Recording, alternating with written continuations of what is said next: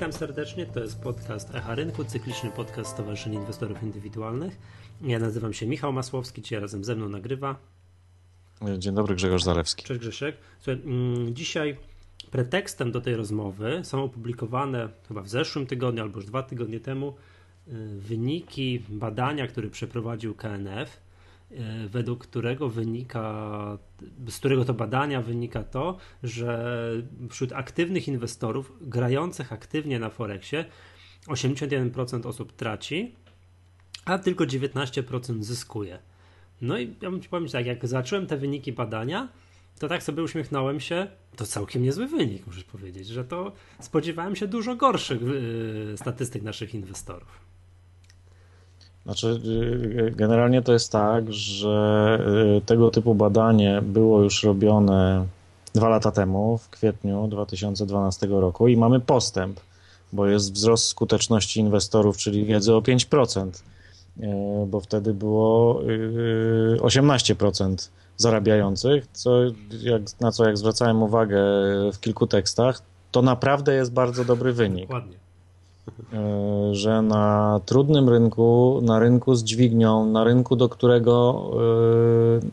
na którym można zacząć w bardzo prosty sposób. I niestety to jest ten największy błąd, który ludzie popełniają, tak? Że otwierają rachunek na dowolnym rynku, bez przygotowania, bez odpowiedniej wiedzy, tylko z jednym założeniem: spróbuję, jak to jest, może mi się uda. Więc jeżeli niemal 20% dzięki temu zarabia pieniądze, znaczy mimo takiego podejścia zarabia pieniądze, to jest naprawdę dobry wynik. Oczywiście ja trochę to przerysowuję, bo te 18% to są ci, którzy podejmują odrobinę więcej działań niż tylko otworzę i spróbuję, tak? Tutaj nie ma miejsca na szczęście. Znaczy szczęście się przydaje, ale w długim terminie samym szczęściem się wiele nie zarobi. Szczęście może sprzedaje się przy jednej transakcji, a przy serii transakcji ma coraz mniejsze znaczenie. Dokładnie, dokładnie tak. Nie wiesz co, to jest, ja bym chciał, nie ukrywam, poznać jakieś szczegóły tam gdzieś bardziej od wewnątrz, gdzieś tam, jak to ci inwestorzy, bo to jest wśród aktywnych inwestorów.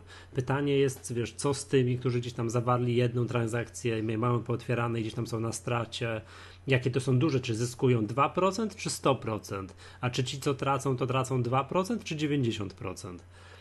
To tam przeczytałeś trochę więcej tam, wiesz, wiedzy, jeżeli chodzi o to, jak bardzo tracą na tym Forexie. Znaczy ja pomijam już to, że ta metodologia, znaczy te nazwijmy to raporty publikowane przez KNF nie pokazują za bardzo metodologii, tak? Czyli to, czy to są wszyscy inwestorzy, którzy w danym roku, bo to są za rok, przynajmniej poprzednim razem tak było, badania za rok, tak? Czy to są wszyscy inwestorzy, ci, którzy weszli, zrobili 2 transakcje i stracili wszystko, albo zrobili 2 transakcje i stracili trochę, albo nawet może zarobili i nic więcej nie robili? Czy to są tacy, którzy mają pełny rok aktywności? Czy jakkolwiek. Co to znaczy? Czy on tam właśnie to, co już 1 transakcję zawarł, czy tam regularnie, nie wiem, kilka transakcji w miesiącu i tym podobne? No dokładnie. Znaczy ja mam problem z tymi raportami wysyłanymi od 2 lat z KNF-u, bo tam jeszcze w międzyczasie się pojawił taki raport o nadmiernej koncentracji inwestorów. Być może ty pamiętasz, nie wiem, czy słuchacze to pamiętają. 2 lata temu po tym raporcie, czy przed nawet tym raportem o tych wygrywających i przegrywających, pojawił się raport o koncentracji, gdzie KNF z ubolewaniem zwracała uwagę na to, że inwestorzy nie są zbyt rozsądni, bo koncentrują się wyłącznie na jednym rynku. Tym jednym rynkiem był eurodolar. Ja pozwoliłem sobie wtedy na żartobliwą uwagę, że wygląda na to, że cały świat jest niezbyt rozsądny, bo z badań BIS-u, czyli tego banku rozliczeń międzynarodowych, wynika, że wielcy gracze mają tak samo, tak? Czyli koncentrują się na rynku eurodolara. To przerażające. Nie wiedzą, co robią w takim razie. Zamiast tutaj się dywersyfikować, nie wiem, w parach korona do złotego czy baht do rupii, to oni wybrali sobie, nie wiedząc czemu, tego upadającego dolara i jeszcze bardziej upadające euro. To i tak wszystko przez dolara przechodzi, więc to tak czy inaczej byłoby w dolarze. No ale wiesz co, no tak, okej. Dobra, chciałem zapytać Cię taką rzecz, bo Wy tam jakby w BOŚ obserwujecie to od wewnątrz, jakby jacy klienci, tak, przychodzą i otwierają rachunki na Waszej platformie forexowej. Jacy to są klienci? Jaki to jest typ klientów? Inwestorów? Może, czy to są ci, którzy przechodzą, nie wiem, z rynku kontraktów terminowych, bo są znudzeni? Czy to są to kompletnie świezi klienci? No i też... No to nie jest jednorodna grupa. Znaczy, tak naprawdę najprościej można odpowiedzieć na to, że to są wszyscy. Każdy rodzaj zaciekawionego inwestora rynkiem. I ci z historią na rynku akcji, i ci bez tej historii, i ci z historią na rynku kontraktów, i ci, którzy w życiu o tym nie słyszeli, i studenci, i przedsiębiorcy, tak? Rynek, ja nie wiem, być może my, bądź nasze pokolenie, już nie mówię o starszym, ma jakieś skrzywienie związane z takim patrzeniem na rynki w kategorii gorsze, lepsze, tak? Że rynek akcji to jest, bo ja się z tym spotkałem często, dlatego o tym mówię, że rynek akcji to jest lepszy w jakiś sposób, to jest ta esencja rynków, tak? A ten Forex zły nagle się pojawił i tak dalej. A no bo temu sprzyjają takie statystyki, bo wiesz, jak właśnie KNF opublikował... No tak, tylko wiesz, te statystyki są bardzo podobne. Na tym Forexie, to ja tu napisałem taki tekst, że czekam na tekst, że na Forexie podrzynają gardło. No nic dziwnego, jak tam tyle osób traci. No oczywiście, tylko my nie znamy takich statystyk z rynku kontraktu terminowych, a one, podejrzewam, są podobne, przynajmniej światowe tendencje są bardzo podobne. U nas jest to trochę lepiej, bo WIG20 ma mniejszą dźwignię niż kontrakty światowe. Nie znamy takich statystyk z rynku akcji, bo je bardzo trudno jest zrobić, bo nie wiadomo właściwie, jak to wyceniać. Można by próbować w Polsce sprawdzić, jak wyglądały przychody z PIT-ów w latach gorących, czyli kiedy rynek rósł i w takich, jak mamy do czynienia ostatnio, tak? Oczywiście z tym wiąże się taki mit, że na akcjach w długim terminie zawsze się zarabia. Z całą pewnością każdy akcjonariusz Petrolinwwestu, Elektrimu, Uniwersalu i tak dalej z tym się zgodzi. Ale tak jak mówię, to jest problem w naszym kraju, takiego przeświadczenia, z którym ja już się spotkałem, że ten rynek akcji to jest coś lepszego. Tymczasem jak czytam, czy miałem do czynienia z traderami z rynków zagranicznych, no głównie ze Stanów, tam nie ma czegoś takiego. Ludzie, którzy są na rynku kontraktów terminowych albo na rynku walutowym, oni w ogóle mogą nie wiedzieć, o co chodzi z rynkiem akcji. W życiu mogli go nie dotknąć, tak? Ja już nie wspomnę o tej słynnej książce Poker Kłamców, gdzie tam wśród tych dealerów obligacji to najgorszą zsyłką, jak ktoś coś przeskrobał i no nie wyrzucało się go jeszcze z pracy, bo to nie było duże przeskrobanie, tylko trzeba było go gdzieś wysłać. Mhm. Tak, to się, jak to było tam napisane, idź tam sprzedawać akcje w Dallas. Tak, tak? Jak ja to przeczytałem, to ja po prostu nie mogę mu wierzyć. Jak to? Przecież akcje, to przecież sól tego rynku, to w ogóle podstawa podstaw, to jest to, z czego wszystko się wywodzi i okazuje się, że to było nudne w Stanach, że wszyscy chcieli handlować jakimiś kuponami obligacji, że to był najbardziej sexy. No dokładnie, znaczy, bo to jest trochę tak, że ten rynek profesjonalny i rynek detaliczny się od siebie różni i rynek akcji, no jest rynkiem detalicznym, jest rynkiem przyciągającym drobnych. Ja już pomijam te wszystkie czynniki kulturowe, zwłaszcza w Stanach, tak? Czyli to, że gdzieś tam są firmy, gdzie ojciec miał akcje, założył i one urosły do czegoś wielkiego, albo ktoś miał jakieś oszczędności. Ale rynki pochodnych, w tym rynek Forex, są rynkami profesjonalistów.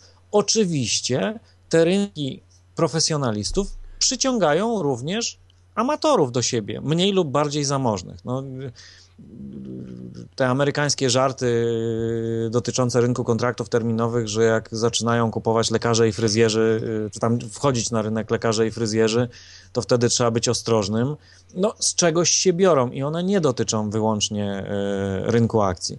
Teraz rynek walutowy od 10 lat czy od 12 lat ma tą wielką rewolucję za sobą, że wyszedł z bankowości tej wielkiej, wyszedł z tego świata, gdzie handlowało się olbrzymimi transakcjami banki i przeszedł na tą stronę detaliczną. No i detaliczny gracz, inwestor, spekulant zobaczył, a czemu nie? Dlaczego mam nie spróbować? Dlaczego inni mogą, a ja nie mogę? No i trudno się temu dziwić, tak? Rynek się zmienia, cały świat się dookoła nas zmienia. Nie wiem, kiedyś z GPS-ów korzystała armia, teraz my korzystamy i ktoś nam powie, nie możesz z tego korzystać, bo to jest profesjonalne, no to uznamy, że to jest bzdura, tak? Jest tylko kwestia tego, co ty z tym robisz i czy potrafisz z tego korzystać, czy nie potrafisz z tego korzystać. Ja cały czas przy tej dyskusji nad tymi raportami KNF-u ja się zastanawiam i to jest chyba najważniejsze pytanie. Jaki jest cel tych raportów? Tak? Czemu one mają służyć? Bo ja nie wiem, jeżeli mamy nadzór nad rynkiem, który zajmuje się przeróżnymi elementami tego rynku, tak, rynkiem akcji, rynkiem pochodnych, rynkiem Forex, rynkiem obligacji, jakichś weksli, już nie wspomnę o firmach typu Amber Gold i tak dalej, to rozumiem, że taka kampania informacyjna o ryzyku powinna być komplementarna. A ja tego nie widzę, tak? To z perspektywy mojej to wygląda tak, jakby ktoś w KNF-ie nie lubił Forexu. No nie wiem, sparzył się na tym, tak? Wiesz co, moim zdaniem... Wujek stracił pieniądze, no nie mam pojęcia. Miałbym się doszukiwać celu, no to wiadomo, tak? Jakby ten cały otoczka, która ciągnie się za Forexem, mówi o tym, no i to jest zasadniczo prawdą, że jest to rynek ryzykowny. No i ciężko się z tym nie zgodzić, prawda? Jest wysoka dźwignia, rynek jest zmienny, przynajmniej w porównaniu z rynkiem akcji, które potrafią stać w miejscu tygodniami. No i moim zdaniem idea jest tak, jakby tak ktoś usiadł w KNF-ie i pomyślał, że trzeba by tych inwestorów ostrzegać. No i w sumie trochę słusznie, bo trzeba sobie wprost powiedzieć, tak, że po pierwsze Forex jest dla ludzi, i to nie jest tak, że całe zło świata można przypisać Forexowi, że tam w ogóle straszne rzeczy się dzieją i tam zabijają na tym Forexie. Ale jednak z drugiej strony jest to rynek dla, ja bym powiedział, jednak tych już bardziej doświadczonych inwestorów. Ja się z tym nie zgodzę. Wiesz, to jest trochę tak, że to jest rynek dla wszystkich, którzy chcą spróbować, tylko trzeba ludziom powiedzieć, słuchaj, ale zorientuj się, na czym to wszystko polega. Tak, Poznaj mechanikę związaną z dźwignią, co to jest ryzyko, tak? Ty musisz to wiedzieć. No. Wiesz, ja pozwolę sobie na to porównanie. Ale chcesz powiedzieć, że nie trzeba być doświadczonym inwestorem, że już trochę o rynku wiesz, troszeczkę już z niejednego pieca chleb ale jeść, tak samo, żeby, to jest ten sam żeby sobie, rodzaj doświadczenia na rynku akcji i na dowolnym rynku, tak? Na rynku akcji też się możesz wpakować w kłopoty, tak? Bo jesteś świeżakiem, który sobie otworzy rachunek, wpłaci tam 1000 zł albo 100 tysięcy swoich własnych pieniędzy. Wszyscy dookoła mu mówią, ej, skoncentruj się tylko na dużych spółkach z WIG-20, ale ten ktoś widzi, że coś tam wzrosło plus 30 albo spadło minus 30 i myśli sobie, a tam te wszystkie duże spółki, co mi gadają, to jakieś są cienkie, tak? 0,5% czy procent. Ja chcę to spróbować. No to jest kwestia tego, tak? Czy on rozumie, skąd się to bierze, czy nie. I tu jest dokładnie tak samo. Ale patrz, Grzesiek, ale to jest racja. Patrz, bo ty używaj słów, że jest ryzyko, że to inwestor musi być tego świadomy i tak dalej, i tak dalej. Tymczasem oferta wielu biur maklerskich nie koncentruje się na tym, że zobacz, słuchaj, tu jest ryzyko, możesz zarobić, ale jest ryzykownie, tylko koncentruje się na tym, u nas łatwo można rachunek otworzyć, u nas są niższe depozyty intraday, u nas są niższe tam prowizje, jeżeli zamkniesz transakcję tego samego dnia. I na tym się niestety koncentruje duży przekaz biur maklerskich, albo ja bym się z tym nie do końca zgodził, to znaczy, ponieważ jestem związany z biurem maklerskim, prowadzę szkolenia również dotyczące Forexu. Kiedyś usłyszałem o sobie, że moje szkolenia są absolutnie niesprzedażowe, bo głównie mówię o ryzyku.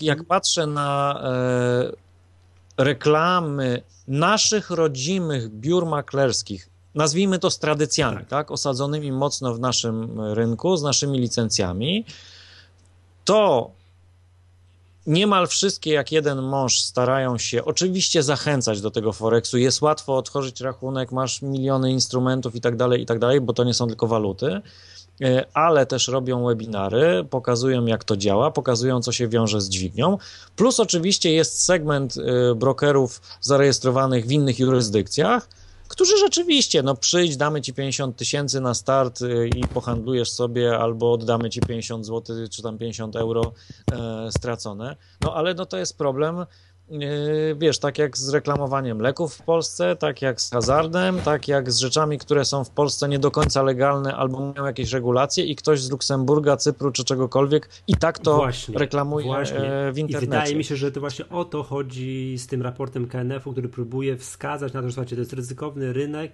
No dobra, wiesz, ale to albo robimy to wprost. No bo to masz rację, że jest troszkę różnica w przekazie, według jak to ładnie nazwałeś, między tradycyjnymi biurami maklerskimi, które w Polsce no, są znane z dziada pradziada, a takimi, wiesz, ekspresowymi brokerami forexowymi, no tam z Cypru, czy nie wiadomo skąd, tak? Nie znoszę, zwłaszcza ze strony urzędów jakichkolwiek, takiej komunikacji na zasadzie ty już wiesz, co my mamy na myśli, tak? Mhm. Albo jasno się komunikuje, drogi inwestorze, są polskie podmioty, które są regulowane i są podmioty niepolskie, które są nieregulowane. Z jednymi wiążą się takie ryzyka, z drugimi się wiążą takie ryzyka. Wybór należy do ciebie. Mam przed sobą broszurę przygotowaną przez amerykański nadzór, amerykańskiego nadzorcę zajmującego się rynkami terminowymi. To jest broszura, która ma 24 strony. PDF, bardzo ładny PDF do ściągnięcia. Pierwsze 15 stron, pierwsze 14 stron to jest wyjaśnienie, co to jest rynek Forex. Tak? Co to jest Forex, jak działają waluty, jak się liczy punkty, co to jest dźwignia, jakie waluty są najważniejsze, jakie są koszty. Ja sobie teraz w tej chwili to przelatuję, dlatego wymieniam te wszystkie rzeczy. W jaki sposób liczyć zyski i straty, ile pieniędzy potrzebuję, żeby rozpocząć działanie na tym rynku, jak są liczone depozyty. I od strony 14, czyli mniej więcej od połowy, zaczyna się sekcja zatytułowana Ryzyko handlu na rynku Forex. I teraz mamy taki wstępik mówiący o tym, że rynki są ryzykowne i tak dalej, i tak dalej. I wymienione są kolejne ryzyka cywilizowanym, prostym językiem. To nie jest język z prospektów emisyjnych albo z jakichś dziwnych urzędowych pism, których nikt nie rozumie, a przynajmniej niezwykły człowiek. Pierwsze ryzyko jest, rynek może pójść przeciwko tobie. Proste sformułowanie, tak? Drugie ryzyko, możesz stracić całość swojej inwestycji. One są wszystkie opisane, tylko są wyboldowane, wytłuszczone te najważniejsze rzeczy. Ja sobie pozwolę to przelecieć, tego jest mało. Nie ma centralnego rynku, tak? Czyli nie ma rynku giełdowego scentralizowanego. W pełni zależysz od reputacji i no, tej oceny kredytowej twojego dealera, tak? Czyli zwrócenie uwagi na to, że jeżeli się stanie coś twojemu brokerowi, no to jego kondycja wpłynie na twoje pieniądze, no bo to jest rynek poza regulacjami. System handlowy czy platforma handlowa, ponieważ jest związana z internetem, może szwankować. Kolejne ryzyko, możesz być ofiarą oszustwa. Na tym się kończy, to są dwie strony ryzyk. Później jest wymiana tego, gdzie możesz się zgłosić, gdyby coś było nie tak, czyli wymienione odpowiednie urzędy, w zależności od tego, czy masz problem z brokerem, czy z jakimś oszustwem i tak dalej, i tak dalej. I na samym końcu jest 4 zdania. Ta broszurka nie mówi ci, czy powinieneś grać na detalicznym rynku walutowym, czy nie. Decyzję podejmiesz sam albo po konsultacji ze swoim własnym doradcą finansowym. Mamy nadzieję, że pomoże ci rozważyć, czy to jest inwestycja dla ciebie. To jest przygotowana notatka czy książeczka przez Urząd Nadzorczy. Nie ma nic o tym, uważaj, tu większość traci pieniądze. Nie wiemy jak, ale uważaj, bo możesz być jednym z tych. Tak wygląda rola nadzorcy, rola regulatora, rola kogoś, kto rzeczywiście dba o edukację, kto się przejmuje ludźmi. Człowieku, ty sam podejmujesz decyzję o swoich pieniądzach. Ja uwielbiam to, bo już wielokrotnie to cytowałem na stronach amerykańskiego SEC-u, czyli tego zajmującego się akcjami i funduszami inwestycyjnymi. Kiedyś przy takim broszurce o funduszach inwestycyjnych było takie zdanie zaczynające. Pamiętaj o tym, to są twoje pieniądze. Ty podejmujesz decyzję. No dobra, Grzesiek, ale chyba nie chcesz mi powiedzieć, tutaj w tym przydługim wywodzie, tam wcześniej, że rynek Forex jest tak samo, nie jest tak, że nie jest tak ryzykowy, że jest o wiele Znaczy, chciałem powiedzieć to, że nie chcę powiedzieć czegoś takiego, że rynek Forex jednak nie jest aż tak bardzo ryzykowny. No jest ryzykowny w stosunku do rynku akcji. Ale wszystko jest ryzykowne w zależności od tego, jak będziesz działał. No, zadam ci bliskie pytanie. Ja wiem, że wszystko jest ryzykowne, że wyjście z domu codziennie jest ryzykowne, może na mnie meteoryt spać, ale jednak prawdopodobieństwo tego, że ja stracę na akcjach z WIG-20 jest jednak mniejsze niż tego, że ja stracę akcję na zmiennym rynku z dźwignią. No dobra, Michał, ale to do czego zmierzasz? Zmierzasz do tego, że inwestor jak otworzy rachunek w biurze maklerskim, to biuro maklerskie przez pierwszy rok nie powinno mu pozwalać handlować na niczym innym niż tylko spółkami z WIG-20? Nie, broń Boże, bo wiesz, on wszystko może. Nie, on wszystko może. To jest oczywiste. Od tradera, wszystko może, tylko chodzi o to, że żeby jakby, nie wiem, podkreślanie tego ryzyka było w pierwszym zdaniu, a nie, wiesz, w umowie... No nie, no oczywiście, nie? Tylko widzisz, ja jeszcze raz wrócę do tej broszurki. Masz 10 stron informacji o tym, na czym ten rynek polega, nie musisz tego czytać i masz 4 strony o ryzyku. I później co z tym zrobić? I tyle. Chcesz to czytać? Proszę bardzo. Mhm. Chcesz posłuchać kolegi przy piwie, który powie ci, że zarobił 1000% ostatnio? Twój wybór. To jest to samo, co z Amber Goldem, tak? Jeżeli wierzysz komuś, że ten ktoś bez ryzyka zarobi ci 15%, chociaż banki dają ci po 3-4 i ty mówisz sobie, no tak, złe banki wszędzie chcą mnie oszukać i tak dalej, masz prawo. Nikt ci nie zabrania myśleć nad tym, dlaczego, wiesz, czy spadek ropy w ostatnim czasie to jest konsekwencja spisku czy czegokolwiek bądź, tak? Masz do tego prawo, tylko się odrobinę przygotuj. Jeszcze raz, zadam ci pytanie osobiste i bliskie chyba. Mhm. Czy uważasz, że każdy powinien zacząć biegać maratony? Nie. Dobra, a co zrobisz, jak ktoś przyjdzie i powie chcę? Powiem mu nie ma sprawy, to jest twój wybór, możesz zacząć biegać maratony. Dobra, i ten ktoś powie, słuchaj, za 2 tygodnie jest maraton w Poznaniu, w Warszawie, gdziekolwiek. Już się zapisałem, bo mnie ktoś namówił i działam. Co dalej? No to powiem, że niemożliwe, nie da się. Chyba nie masz. Chyba masz zaplecze, jest doświadczonym biegaczem, już to oczywiście, ale... Nie, jeżeli... nowicjusz, taki jak na rynek akcji przychodzi, no, tak? To nie no ale on ci powie, ale chcę spróbować, tak? No to proszę, to jest twój wybór, tylko nie powinieneś tego robić. Założyłem się z kumplami i... Nie, rozumiem, wiem do czego zmierzasz, nie? Że wiem o co chodzi, że każdy powinien być przygotowany. Z tym, że jednak wiesz o co chodzi... No potrafię sobie... No nie wiem, to są... Wiesz, ja uwielbiam to amerykańskie podkreślenie. To są twoje pieniądze. Możesz z nimi zrobić, co chcesz. My, jako organizacja stojąca nad tym rynkiem, zwracamy ci uwagę na kilka aspektów, jak łatwo te pieniądze możesz stracić. Otóż to. Możesz nam nie wierzyć, no ale wiesz, to samo... Ja bym chciał, żeby to wszystko było równo, tak? To nie jest komisja nadzoru, ostrzegania przed rynkiem Forex, tylko jest urząd nadzoru nad wszystkimi rynkami. Okej, dobra. Nie, i rynek akcji jest dokładnie taki sam. Tak? Ja rozumiem, że wyobrażam sobie, że w tej... Poczekaj chwileczkę. Wyobrażam sobie, że w tym samym dniu, jak komisja wypuszcza, czy w tym samym tygodniu, jak komisja wypuszcza komunikat o rynku Forex, powinien się pojawić podobny komunikat, czy podobne pismo o rynku New Connect, bądź o obligacjach korporacyjnych. O, właśnie.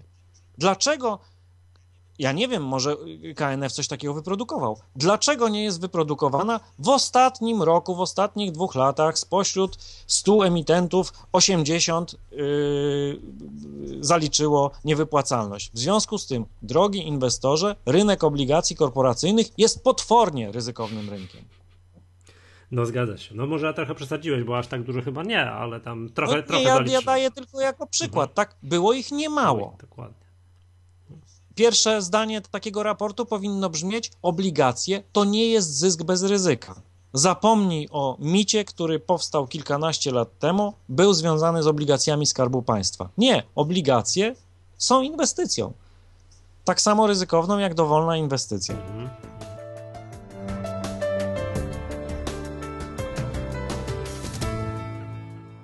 Dobra, że chciałem się jeszcze zapytać, ponieważ o taką rzecz, jakimi cechami powinien się, nie wiem, cechować? Jakie cechy powinien posiadać inwestor, który na przykład ten rynek Forex i mówi, chcę spróbować, to czego on się musi nauczyć, zanim tam sobie zawrze pierwszą transakcję, co powinien wiedzieć, Albo to, wiesz, bo to też może być tak, wróćmy do tego przykładu z maratonem, który jest mi bliskim, że jakiemu inwestor, jak ja bym takiemu początkującemu biegaczowi odradził start za 2 tygodnie w maratonie, powiedział idź chłopie potrenuj gdzieś na spokojnie, tak samo zakładam, że są jacyś inwestorzy, którzy przychodzą i mówią, dobra, chcę adrenaliny, chcę na tym Forexie spróbować, co musi umieć, co musi wiedzieć ten inwestor grający na Forexie, a kto jednak sobie powinien potrenować, wiesz, bieganie 5 km dookoła osiedla. Znaczy poza mechaniką rynku, tak, czyli tego, co to jest dźwignia, tego, co to są, jeżeli mówimy o rynku Forex, co to są punkty swapowe, żeby ktoś nie był zdziwiony, że nagle jakiś minus mu się pojawił, bo to się zdarza oczywiście, tak. Oczywiście zaproponowałbym jakąś tam platformę demo, które są szeroko dostępne, tak, zobacz na czym to polega. Dodawałbym zastrzeżenie, które w kółko powtarzam od wielu lat inwestorom.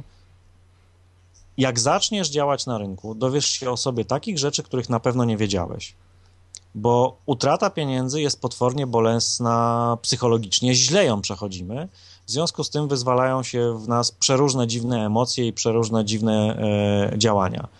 Jeżeli mogę ci coś radzić, to przez pierwsze pół roku handluj minimalną możliwą stawką. Mhm. Na kontraktach to był zawsze jeden kontrakt, mówiłem. Na Forexie w tej chwili są możliwe mikroloty czy tam miniloty. Spróbuj przez pół roku, jak jesteś bardzo niecierpliwy, przez kwartał, handlować tą minimalną stawką, gdzie przy mikrolotach to będą straty bądź zyski rzędu kilkudziesięciu czy kilkuset złotych w najgorszym wypadku. Wtedy po pierwsze będziesz wiedział, jakie pytania zadać zaraz potem, a po drugie, tak jak wspominałem, dowiesz się o sobie mnóstwa rzeczy. W tym roku na konferencji Profesjonalny Inwestor ja sobie wykombinowałem trochę taki temat, żeby już wyjść z psychologii, z analizy technicznej. Nadal mi się to nie udało, ale wykombinowałem sobie taki temat o tradingu, tym nazwijmy to intuicyjnym, czyli tym uznaniowym. Chodzi o te wszystkie decyzje podejmowane nie przy użyciu algorytmów, systemów prostych czy skomplikowanych, tylko takie na bazie ogólnego oglądu rynku. Coś, co robi Soros na przykład, tak? Czy robił Soros plus paru innych.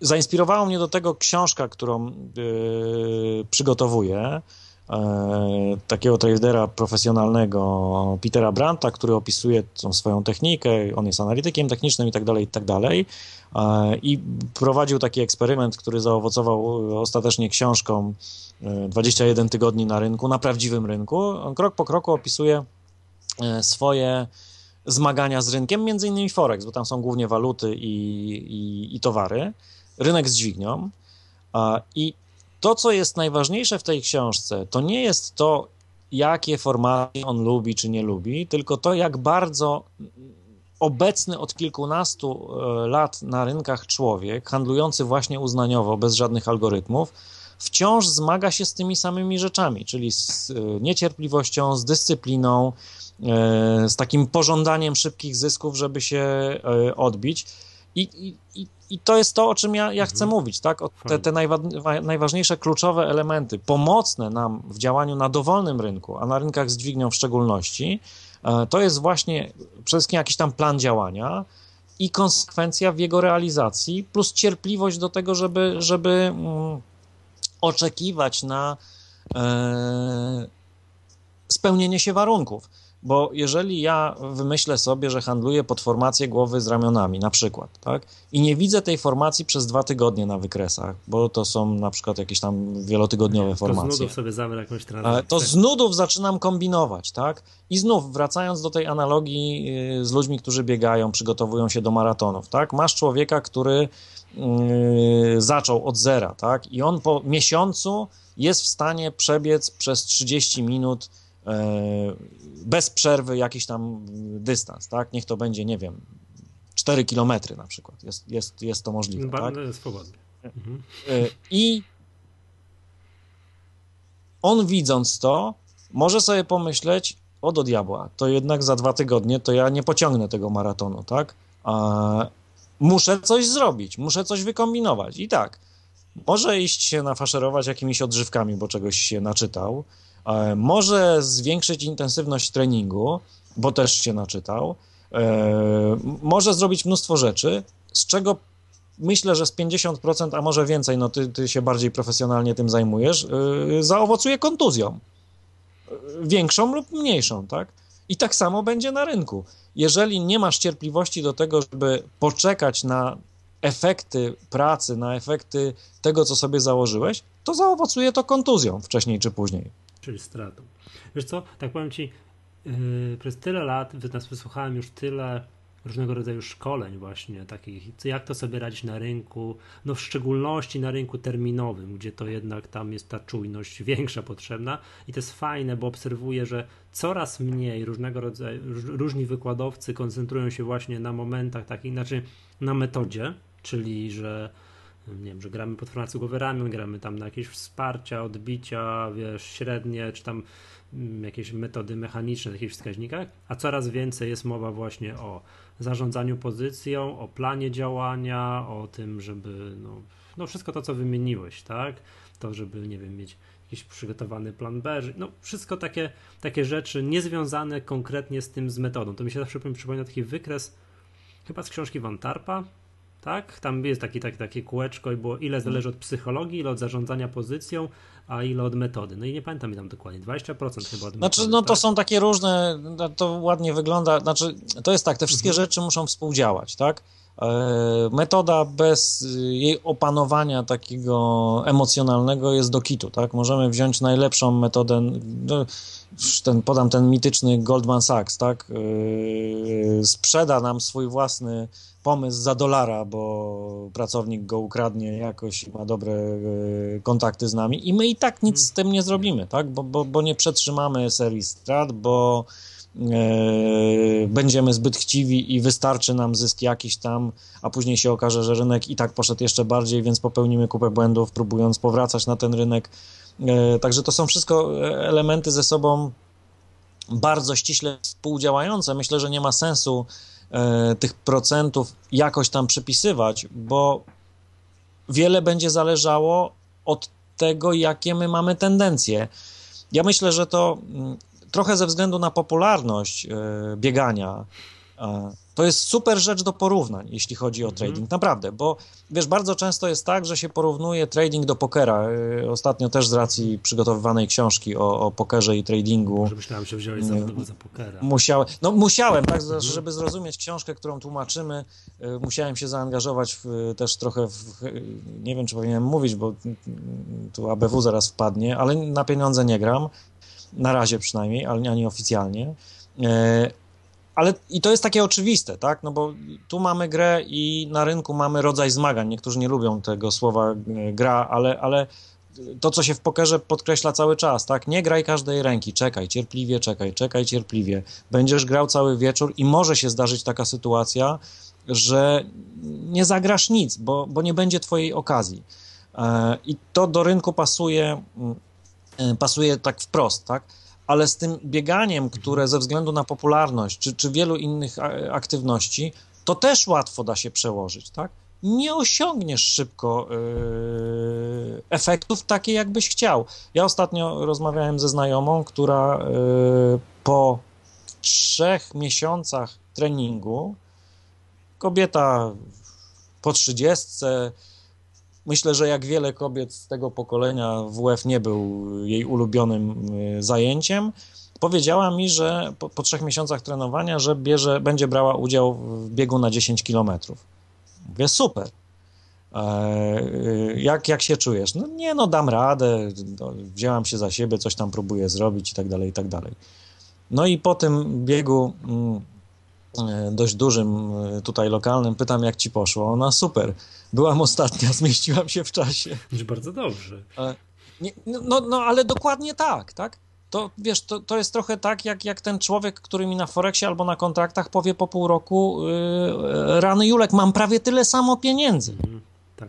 tak? Albo straciłem tylko 10%. To będzie ten sam efekt. Ja powiem super, to jest naprawdę dobry wynik. Mhm. Wiesz co? Nic na siłę. Zadam takie pytanie też, no bo kto nie powinien grać na Forexie? Jaki typ człowieka, z jaką cechą osobowości nie powinien się na tym rynku pojawiać? To w szczególności znowu porównując do biegania, skoro mamy takie tutaj sportowe porównania. Jak przyszedł do mnie ktoś, nie wiem, z jakąś chroniczną kontuzją kolan, albo nie wiem, z pogruchotanym w wypadku kostką, to bym powiedział, wiesz co, weź się za pływanie, może z tym maratonem to sobie daruj, prawda? Mhm. To zakładam, że tak samo może być z tym Forexem, że też jest... Znaczy tak, za mało pieniędzy, to jest pierwsza rzecz, tak? No. Jeżeli nie masz pieniędzy, mimo platform forexowych, które dają możliwość handlu założenia pozycji z 30 złotymi, tak, na mikrolotach, no, znaczy, jeżeli masz 100 zł i nic cię to nie kosztuje, to sobie to rób, tak? Nic się wielkiego nie wydarzy. Jeżeli nie masz żadnych pieniędzy, masz długi, masz problemy, to zostaw to w spokoju.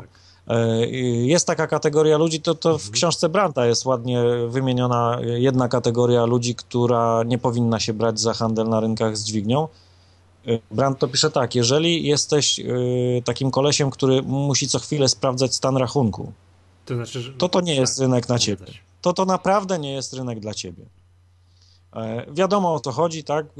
Ta zmienność pozycji powoduje, że cały czas może być plus i minus, on może być coraz większy, możesz różnie reagować. Kto jeszcze?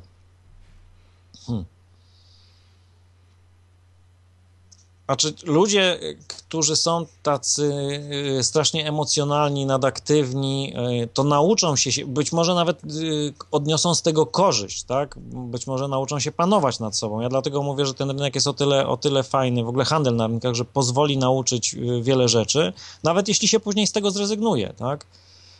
Jeżeli ktoś ma tendencję znaczy ma problemy z podejmowaniem decyzji, bo przeczyta gazety i ktoś tam pisze, że dzisiaj trzeba grać krótko euro-dolar, bo będzie coś tam, ale w drugiej gazecie piszą dokładnie odwrotnie i nie jest w stanie się skoncentrować na jednym, to myślę, że taka osoba powinna przede wszystkim to uporządkować, tak? Czyli swoją własną decyzyjność. Czy ma swoje własne decyzje, czy zamierza słuchać wszystkich doradców dookoła i ostatecznie nie wiedzieć, który z nich ma rację. To jest sprawa doświadczenia, mam wrażenie, nie? Że taka osoba, która trochę już na tym rynku jest, to potrafi się w pewnym momencie odciąć od podpowiedzi znajomych na forach dyskusyjnych, w gazecie pierwszej, drugiej, trzeciej. To nie jest proste, ale to jest w wielu przypadkach jest do wyćwiczenia trwa bardzo długo. To czasami. No to w wielu przypadkach trwa bardzo długo, to może być pierwszy krok, tak?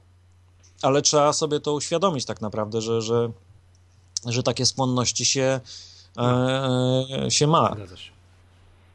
Okej, no i faktycznie, co to ciężko jest tak znaleźć, nie? Jeżeli ktoś faktycznie, pierwsze to co mówisz, no trzeba mieć pieniądze, no i dwa, że ta umiejętność, ale to jest do wyćwiczenia przez lata, panowanie nad sobą, no bo wiadomo, tak? Jakieś dźwignie, jest szybko i to trzeba ostrożnie robić. Okej, bardzo dziękuję. Tutaj jakbyśmy chcieli w tym momencie, ktoś chciałby więcej posłuchać już takich rozważań właśnie o tym takim troszeczkę, tradingu intuicyjnym, o panowaniu nad sobą, zarządzaniu pozycją, no to zapraszamy go bardzo na konferencję Profesjonalny Inwestor 21-23 listopada w Zakopanem. Ty masz wykład w sobotę wieczorem, to tam będzie można tego posłuchać. Okej, to no co, to wszystko. Czy mamy coś do dodania tutaj słuchaczom? No jeśli nie masz pytań dodatkowych, to... Nie mam, wiesz co, że tak już ja się podzielę taką też uwagą, że kiedyś tam wysłuchałem jakiegoś tam inwestora, który jeszcze był w temacie, tak? Inwestora, który dosyć aktywnie grał i z sukcesami z tego co kojarzę. Ja pytam, że a jaka metoda? Oczekiwałem odpowiedzi właśnie, że gram na wsparcia, gram na to i tak dalej. Nie, ja tam zawieram transakcje, jak mi się podoba. To tam co czuję dzisiaj, jak się obudzę, jaki mam humor, takie transakcje zawieram. To ja się za głowę złapałem, chłopie, tak ty zarabiasz pieniądze? A on wtedy powiedział, umiem stawiać stop loss. No tak, to w wielu przypadkach się to pojawia bardzo często, tak? To znaczy to przywołanego już przeze mnie wcześniej Sorosza, tak? Z jednej książki o nim, czy takich wspomnieniowej, jednej ze starszych. Takie jego zdanie, że to, co odróżnia mnie od innych jest to, że ja szybko potrafię przyznać się do błędu, tak? Czyli jeżeli mam jakąś pozycję i widzę, że nie idzie po mojej stronie, to nie mam żadnych skrupułów, żeby się z nią rozstać, a nie próbuje dopasowywać rzeczywistość do niej. To jest najtrudniejsza rzecz, którą mam wrażenie inwestorzy muszą jakby przedźwignąć, żeby zacząć na tym Forexie sobie, czy w ogóle na dowolnym innym rynku, czy tylko na Forexie. Zacząć sobie, no na dowolnym innym sobie rynku, z powodzeniem radzić, bo czy w sensie otworzyłem pozycję, nie mam błędu, popełniłem błąd, okej, tracę pieniądze, no to trzeba się mi tego przyznać, a ludzie bardzo nie lubią się przyznawać do błędów, no bo to znaczy, że jestem głupi, nie? Skoro otworzyłem pozycję, która jest zła. No to jest ciężkie do przyznania się. Spełniając trochę rolę edukacyjną, ogromnie zachęcam słuchaczy, którzy nie znają, wyszła taka książka, nie wiem jaki wydawca to zrobił, niestety nie moje wydawnictwo, wyszła taka książka Matematyk gra na giełdzie. Fantastyczna książka, napisana przez John Paulos chyba. No w każdym razie Matematyk gra na giełdzie. On generalnie pisze książki o matematyce, ale postanowił się podzielić swoją historią z gry na giełdzie. Ja, ten racjonalny naukowiec, mądrzejszy od przeciętnego człowieka, na pewno na giełdzie zarobię. Tak się właściwie książka zaczyna, a później ty jako doświadczony gracz możesz sobie wyobrazić, jak to się skończyło. No racjonalność nie wygrywa tutaj, tak, bo zostaje jeszcze emocjonalność i zostaje jeszcze przekonanie o tym, dlaczego ja nie mam racji, skoro przecież jestem inteligentny. Tutaj niestety cały... Więc bardzo ogromnie polecam tą książeczkę, jest prościutka i napisana przez prostego człowieka, jeśli chodzi o rynki, i pokazuje te wszystkie niuanse związane z podejmowaniem decyzji na rynku. Niestety cały świat nauki by się zawalił, jakby im powiedzieć, tym naukowcom, którzy nie grają na giełdzie, że nie ma czegoś takiego jak racjonalny inwestor. W ogóle ludzi nie... No nie cały, no od tego się już odchodzi. No na szczęście, ale dużo część, bo to była sensacja, prawda, jak się ludzie dowiedzieli, że jednak ludzie nie postępują racjonalnie. Dobra, to dalsza część tej dyskusji to w Zakopanem 21-23 listopada. Okej, Grzegorz, serdecznie dziękuję. To był podcast Echa Rynku, ja nazywam się Michał Masłowski, cię razem ze mną nagrywał Grzegorz Zalewski, dziękuję bardzo.